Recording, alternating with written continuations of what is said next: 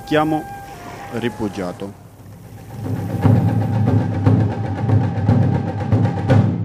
Mi chiamo Shadam Gul Zadran. Vengo dall'Afghanistan. La mia provincia, che si chiama Paktia, sta a confine del Pakistan. Sono arrivato in Italia nel 2008, avevo 23 anni.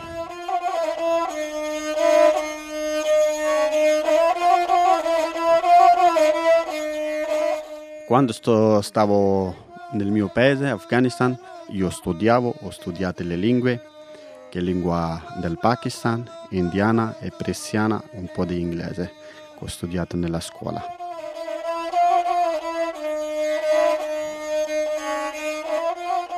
E mio padre faceva commerciante, vendeva stoffe, comprava oro, queste cose.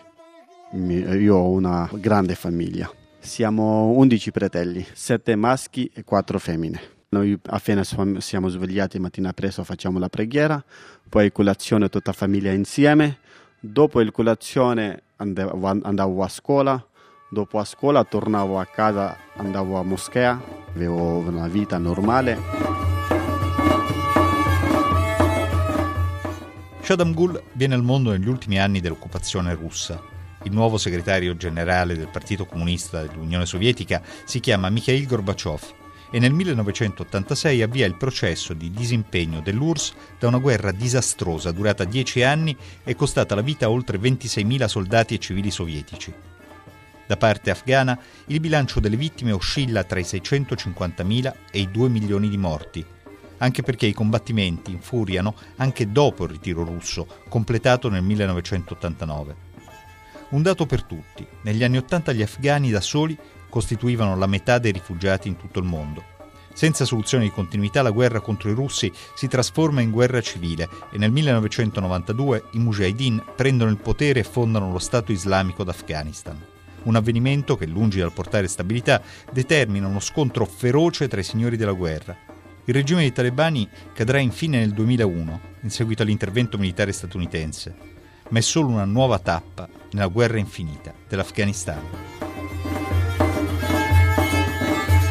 Quando io ero bambino stava sempre guerra, siamo vissuti sempre con paura, perché è una guerra che non si sa da dove viene questa guerra, non potevamo andare tranquillamente a giocare, non potevamo stare tranquillamente anche dentro a casa, sempre avevamo un paura dentro. Ci stavano talebani, ISIS e altri gruppi armati che volevano di ogni famiglia un giovane che andassi con loro a combattere contro il governo. Certo punto ho deciso di andare via perché il mio paese in guerra non potevo stare. O rischiavo la vita, ho deciso meglio di andare via dal mio paese.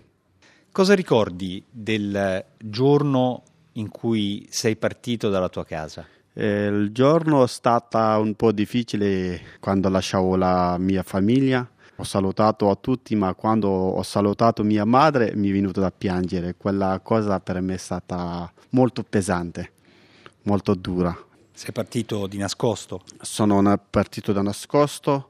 Eh, con altri cinque amici abbiamo deciso insieme di fare questo viaggio che è un viaggio è molto costoso abbiamo pagato 13 mila dollari per arrivare fino in Europa ho pagato un trafficante che stava al mio paese lui mi ha raccontato un viaggio molto semplice mi ha detto che arriverò in Europa entro un mese ma io ho messo 11 mesi qualche giorno per arrivare in Europa e la, la prima tappa per arrivare in Pakistan come è stata? Quello è stato semplice perché Afghanistan e Pakistan abbiamo un confine grande e lungo. Ci sono strade che po- si può entrare tranquillamente, anche senza i documenti si può entrare perché lo sappiamo, strada poi una provincia del Pakistan che parla la stessa lingua dell'Afghanistan, Pashto, che abbiamo stesse culture, stessa, stessa lingua, non c'è stato, stato il problema.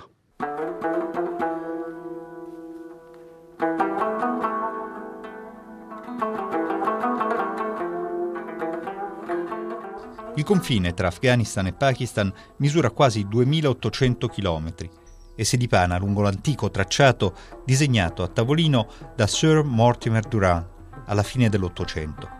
Il suo percorso divide da nord a sud una vasta area etnicamente e culturalmente omogenea, è il Pashtunistan. Per Shaddam Ghul, che non è mai uscito dal perimetro della propria città, per raggiungere il Pakistan la via più breve passa per i tortuosi sentieri della catena montuosa dello Spingar, le montagne bianche, una muraglia naturale da 4.300 metri d'altezza. Per arrivare al confine con l'Iran non è un grosso problema, sono vie che afghani e pakistani percorrono da sempre. Il 2007 però è stato l'anno più sanguinoso dall'invasione americana dell'Afghanistan e per i trafficanti è un periodo d'oro. Per entrare in Iran in strada sono incontrato più di 200-300 persone con cui ho viaggiato. Stavano indiani, Sri Lanka, Bangladesh, Afghanistan, anche di altri paesi arabi. È stato molto difficile perché mentre siamo saliti su un muro per entrare in Iran. Siamo stati tantissime persone. Quando siamo entrati abbiamo fatto una corsa di circa tre ore, poi siamo arrivati in un bosco dove stavano due stanze e abbiamo dormito cinque giorni in quelle stanze insieme nelle pecore. E quando avete scavalcato il muro del confine con, con l'Iran, c'è qualcuno che vi ha spiegato quello che dovevate fare? Sì, ci stavo, stavano due trafficanti che hanno nascosto una scala da qualche parte, sono andati a ritirare quella scala per ehm, salire su questo muro perché era altissimo. Poi loro hanno detto che do, dove dobbiamo andare dove possiamo rimanere un trafficante stava sempre avanti che noi seguivamo quella persona. Quindi c'era un, qualcuno anche in Iran? In Iran sì sono diversi trafficanti che fanno questo viaggio insieme, poi dividono a diverse case. E avevate paura quando avete scavalcato? Eh, sì, in questo muri hanno ucciso tante persone che hanno sparato. Alcuni hanno sparato, alcuni quelli che hanno arrestati hanno buttati nel fiume, sono, alcuni corpi hanno trovati, alcuni ancora sono spariti, non so dove sono andati.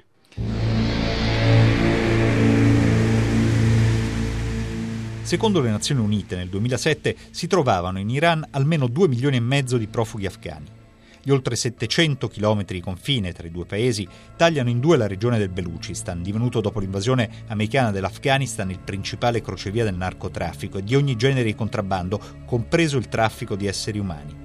Per arginare i movimenti transfrontalieri in quell'anno, Teheran dà il via alla costruzione di un'imponente muraglia alta 3 metri e spessa 90 centimetri, irrobustita da filo spinato e costeggiata da ampi fossati.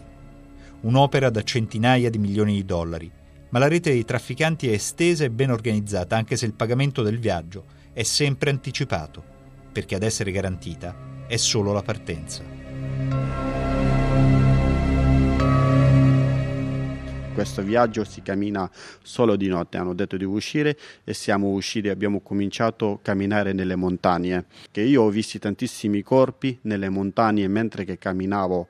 Quelle persone che hanno viaggiato prima di noi, quei gruppi che sono venuti prima di noi, mentre camminavamo toccavamo corpo con piede perché la notte non si vedeva bene, quando guardavamo stava una persona o aveva la testa a metà o un braccio non è perché sono cadute delle montagne e queste montagne stavano altissime.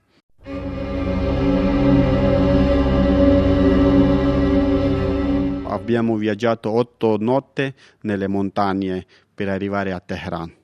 Quello che abbiamo portato siamo riusciti a mangiare, poi siamo rimasti tantissime ore senza mangiare. In questo gruppo non siamo arrivati neanche a metà alcuni rimasti dietro, non so cosa è successo a quelle persone. C'erano anche donne? Ci stavano le donne, camminano insieme a uomini ma non dormono insieme, lo, lo portano uh, da una parte poi lo trattano come lo vogliono. Fanno violenza sulle violenza, donne? Mh, mm, lo fanno tutte, le, tutte che lo, loro vogliono. Non posso spiegare com'è perché non voglio quel, usare quelle parole, ma li trattano co- come che vogliono.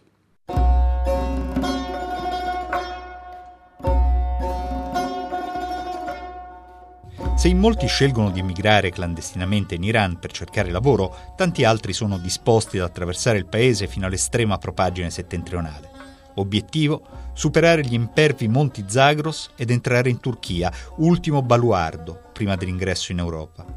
Nel 2008 sono centinaia di migliaia a tentare la sorte, una stima fatta sulla base dei 66.000 irregolari fermati dalla polizia turca. Chi sopravvive alla neve e al gelo raggiunge la città turca di Van. Come riuscite poi a passare alla tappa successiva e dopo Teheran? Poi, quando siamo stati due mesi in questa casa a Teheran, hanno detto di uscire. Fuori a casa ci stavano le macchine, quelle macchine di cinque posti. Eh, loro facevano entrare in 15 persone, 16 persone dentro una macchina. Eh, quando io ho visto queste persone che lo facevano entrare con forza, quattro persone avanti, sette, otto persone mettevano dietro e tre, quattro persone mettevano dietro a bagaglio. Io ho visto, ho detto che non voglio entrare, mi hanno detto se non entri ti facciamo entrare con forza e ti picchiamo. Sono entrato di paura, ha camminato questa macchina due ore. Quando siamo arrivati in montagna siamo scesi dalla macchina e non ce la facevamo camminare perché i piedi sono addormentati. Siamo stati mezza ora, 40 minuti per terra. Poi abbiamo ripreso la forza, di nuovo abbiamo iniziato a camminare nelle montagne. In queste montagne face- nevicava perché entravamo a Turchia, da Iran a Turchia. E quindi avete passato il confine attraversando le montagne? Le montagne, sì, sempre. Siamo, abbiamo camminato quattro notti, il giorno rimanevamo fermi dove arrivava il sole. Eh, in questa montagna faceva freddissimo, scaldavamo mentre abbracciati perché non avevamo giacche, non abbiamo portato le scarpe del, della neve, non sapevamo che fa così freddo rimanevamo sempre svegli, non, non, non, avevamo proprio il sonno. Adesso i miei unghi sono tutti rovinati eh, con, quella, con, quella, neve che siamo stati per quattro giorni, quattro notti. Quando taglio ci metto tantissimo tempo per tagliare unghi. Mi fa male quando crescano, mi fa male quando crescano.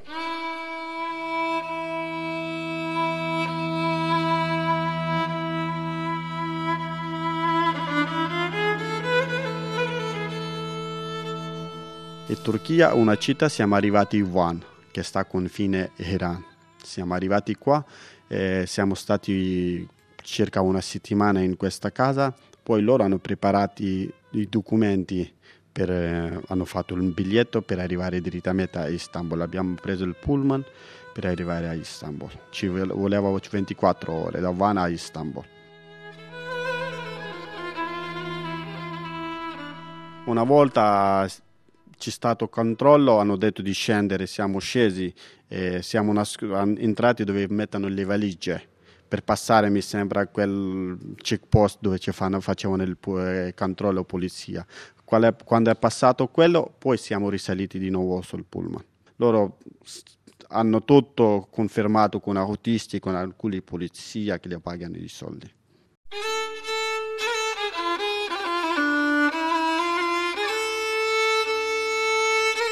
Eh, Istanbul sempre eh, siamo stati in una casa circa due mesi in una casa con tante persone.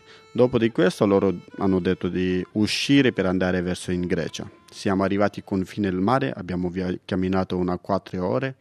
Quando siamo arrivati vicino al mare abbiamo visto una persona che gonfiava la barca di gomone con la pompa. Quando hanno gonfiato questo hanno detto di salire su questo siamo, stat- siamo, stati una trentina di persone che siamo saliti su quella barca, stava quasi alle tre di notte. Quando siamo arrivati al centro del mare si è rotto il motore della barca, siamo rimasti bloccati. In questo periodo vedevamo solo luna e stelle, non ci stava nessuno. Cominciata acqua a salire sopra. Quando è cominciata acqua a salire sopra abbiamo cominciato a urlare, chiediamo aiuto a Dio, piangiamo. Poi a un certo punto è arrivata la polizia del Grecia che hanno salvato la vita, grazie a quelle polizie che hanno salvato la vita. Nel solo Mare Egeo, secondo i dati dell'osservatorio Fortress Europe, sono affogati tra il 2006 e il 2008 oltre 500 migranti. Nel 2008 si registra il numero più basso di vittime, a cui fa da contraltare però la crescita vertiginosa dei migranti intercettati dalla Guardia Costiera greca, 15.315. I migranti intercettati o quelli che sbarcano spontaneamente vengono arrestati, identificati e poi rilasciati con un foglio di via che vale un mese. Nel documento, redatto in greco e quindi incomprensibile per i migranti, c'è anche scritto che è vietato recarsi nelle zone di Patrasso e Igumenizza, perché proprio da lì prosegue il viaggio verso l'Italia. A Patrasso, presso il porto, la comunità afghana è talmente numerosa da essere conosciuta come la piccola Kabul, migranti arrivano e sostano alcuni mesi in attesa di potersi imbarcare clandestinamente per l'Italia. Difficile pensare di rimanere in Grecia, Delle 20.000 domande d'asilo presentate nel 2008, Atene ne ha accolte solo 379.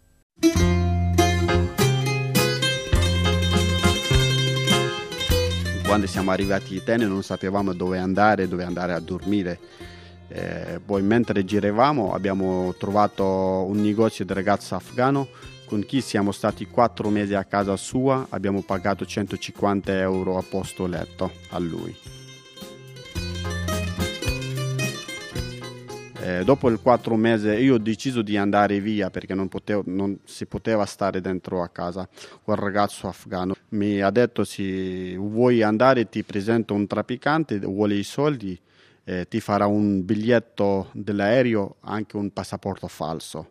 E io ho accettato che ho pagato 2.800 euro dalla Grecia per arrivare in Spagna. Il, eh, I soldi che avevi pagato in Afghanistan alla fine no, non erano bastati. Quelli in Europa sono arrivato con 13.000 dollari, quello lei è finito. Poi ho altri pagati che mi hanno mandato i miei genitori. Ogni passo che prendevo quando finivo i soldi mi ha mandato sempre mia famiglia che mi hanno aiutato. Come riuscivano a mandarti i con soldi? Western Union un MoneyGram, che io con chi sono vissuto a casa di quel ragazzo, lui aveva i documenti che mi hanno mandato con Western Union al nome suo. Come si fa a mettere insieme tanti soldi per poter finanziare un viaggio del genere? No, io grazie a Dio sto bene da famiglia, mio padre ha sempre lavorato bene, st- sono stato bene, eh, che mi hanno aiutato sempre i genitori. Quindi possiamo dire che se ci fosse stata la possibilità di uscire dall'Afghanistan in maniera legale, ovviamente non avresti avuto eh, problemi economici a farlo? No, si trovava un visto con l'economia, non avevo difficoltà, i miei genitori già mi pag- hanno pagato questi tantissimi soldi con una strada che ho rischiato la vita tante volte, poteva pagare anche di più. In Spagna sono arrivato, non conoscevo nessuno, non avevo una casa, sono rimasto per strada quando sono arrivato a centro, lì ho visto un negozio di ragazzo del pakistano, lui aveva internet point. Da lì ho chiamato quel ragazzo che stava in Grecia. Lui poi mi ha lasciato un numero di suo amico che abitava in Spagna. Mi ha detto chiama lui se ti può aiutare o ti ospit- può, può ospitare a casa. Lui stava in Venezia. Mi ha spiegato come posso andare da lui, mi ha detto di venire con pullman. Ho fatto il biglietto, poi è stato anche il pullman, è successo una cosa molto bella Afghanistan se non conosci una ragazza, se non, non sei tuo familiare, non può stare vicini seduto. E sono salito sul pullman e seduto con una ragazza, prima volta nella mia vita, che mi vergognavo tantissimo, eh, mi stringevo sempre verso la destra per non toccare questa ragazza.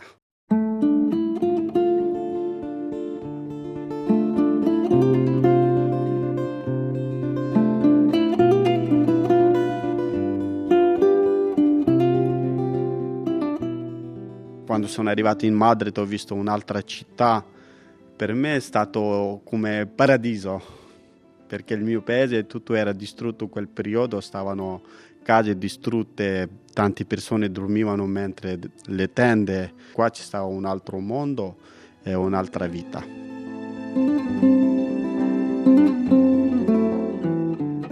poi da Venezia ho preso il pullman per andare a Barcellona, da Barcellona ho fatto il biglietto del treno che sono arrivato a Milano. Milano sono arrivato era 18 dicembre 2008.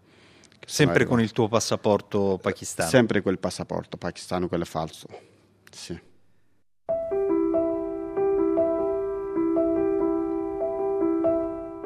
Le cronache dell'epoca raccontano che il 2008 è stato un anno record per gli ingressi di migranti in Italia gli irregolari sono 650.000, il 63% è arrivato via terra o in aereo. Secondo l'Alto Commissariato delle Nazioni Unite per i rifugiati, le domande d'asilo presentate in Italia nel 2008 sono state 30.324, con un tasso di riconoscimenti intorno al 49%. Gli afghani risultavano tra i gruppi di richiedenti asilo più numerosi, con 2.500 domande. Il numero complessivo dei rifugiati riconosciuti residenti in Italia a giugno 2009 era di circa 47.000 persone.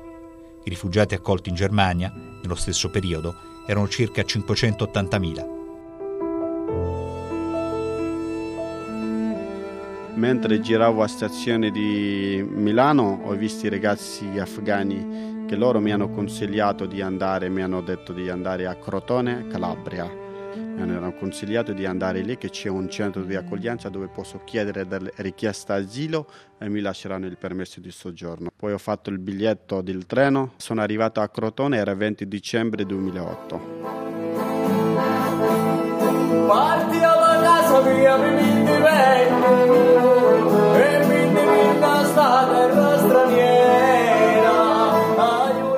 Quando sono sceso dal treno ho visto tante persone che dormivano a stazione, sono appena sono svegliati. Oh, ci stavano ragazzi afghani, pakistani di diversi africani di diversi paesi. Ho chiesto a loro che perché dormite qua, che è successo? Mi hanno detto che non c'è spazio dentro al centro, eh, noi aspettiamo quando si libera il posto e poi entriamo noi. 8 gennaio sono entrato al centro di accoglienza. Questo centro di accoglienza ci stavano tantissime persone, più di 3.000 persone nel 2009. Dormivamo in un container 12-10 persone. Dopo 11 mesi è arrivato il mio commissione eh, per riconoscermi meglio che perché sto chiedendo la richiesta di asilo, per quale motivo sono scappato dal mio paese e perché non voglio tornare al mio paese. E poi dopo quanto tempo ti è arrivata la risposta? Eh sì, dopo i quattro giorni mi hanno riconosciuto perché ho raccontato tutto chiaro, quello che ho raccontato era vero mi hanno riconosciuto come rifugiato. Eh, da lì mi hanno detto di uscire da questo centro, da Crotone. Eh, io ho deciso di venire a Roma, sono arrivato a Roma ma anche a Roma è sempre solita storia che non avevo un posto dove andarsi a dormire, dove andare non sapevo cosa fare perché per me è stato tutto nuovo. Eh, mentre giravo poi sono arrivato a Osti- eh, stazione di Ostiense dove ho dormito per tre mesi. Venivo a mangiare il pranzo qui a Centro Stagli a fare la doccia. Cercavo lavoro ma non parlavo la lingua, non avevo un'esperienza, eh, non mi dava nessuno il lavoro. Che impressione hai avuto di quella che è la burocrazia? Io che ho parenti, amici negli altri paesi, loro mi hanno raccontato un'altra cosa, un'altra vita dell'Europa. Anche lì altri paesi è vero che un Stato si ti riconosce come rifugiato, ti danno tutto il diritto, ti danno casa, ti, danno, ti fanno studiare che studio è obbligatorio imparare la lingua, obbliga- anche ti aiutano in economia, ti fanno, danno anche i soldi al mese qualcosa che entra in tua tasca. In Italia non sia stato così e sono rimasto per strada senza avere una casa, senza avere i soldi, senza avere eh, un posto a dormire. Oggi come è la tua vita in Italia? Adesso mi trovo bene, eh, che ho imparato la lingua, questo che mi ha aiutato tantissimo eh, poi soprattutto che ho conosciuto tante associazioni che mi hanno spinto di andare avanti, mi ha dato il coraggio per alzarmi in piedi. Eh, conosco tanti amici con chi esco, con chi condivido la mia vita, faccio lavoro come mediatore interprete. Quali sono i tuoi progetti? il vita? mio sogno è di aprire un ristorante afghano perché il cibo afghano è molto buono a presentare il mio cibo, la mia cultura, perché gente, il popolo in Europa conosce Afghanistan solo per guerra, ma Afghanistan ha una bella storia dietro. Ma adesso anche qui sono sposato con una ragazza italiana e adesso sto aspettando un figlio. Un giorno gli racconterai la tua storia? Un giorno sicuramente racconterò la mia storia, gli dirò come sono venuto qua, come è stata la mia vita, come ho conosciuto la sua madre, come sono vissuto, come sono arrivato eh, cercherò di fare un piccolo libro a rimanere sempre un ricordo.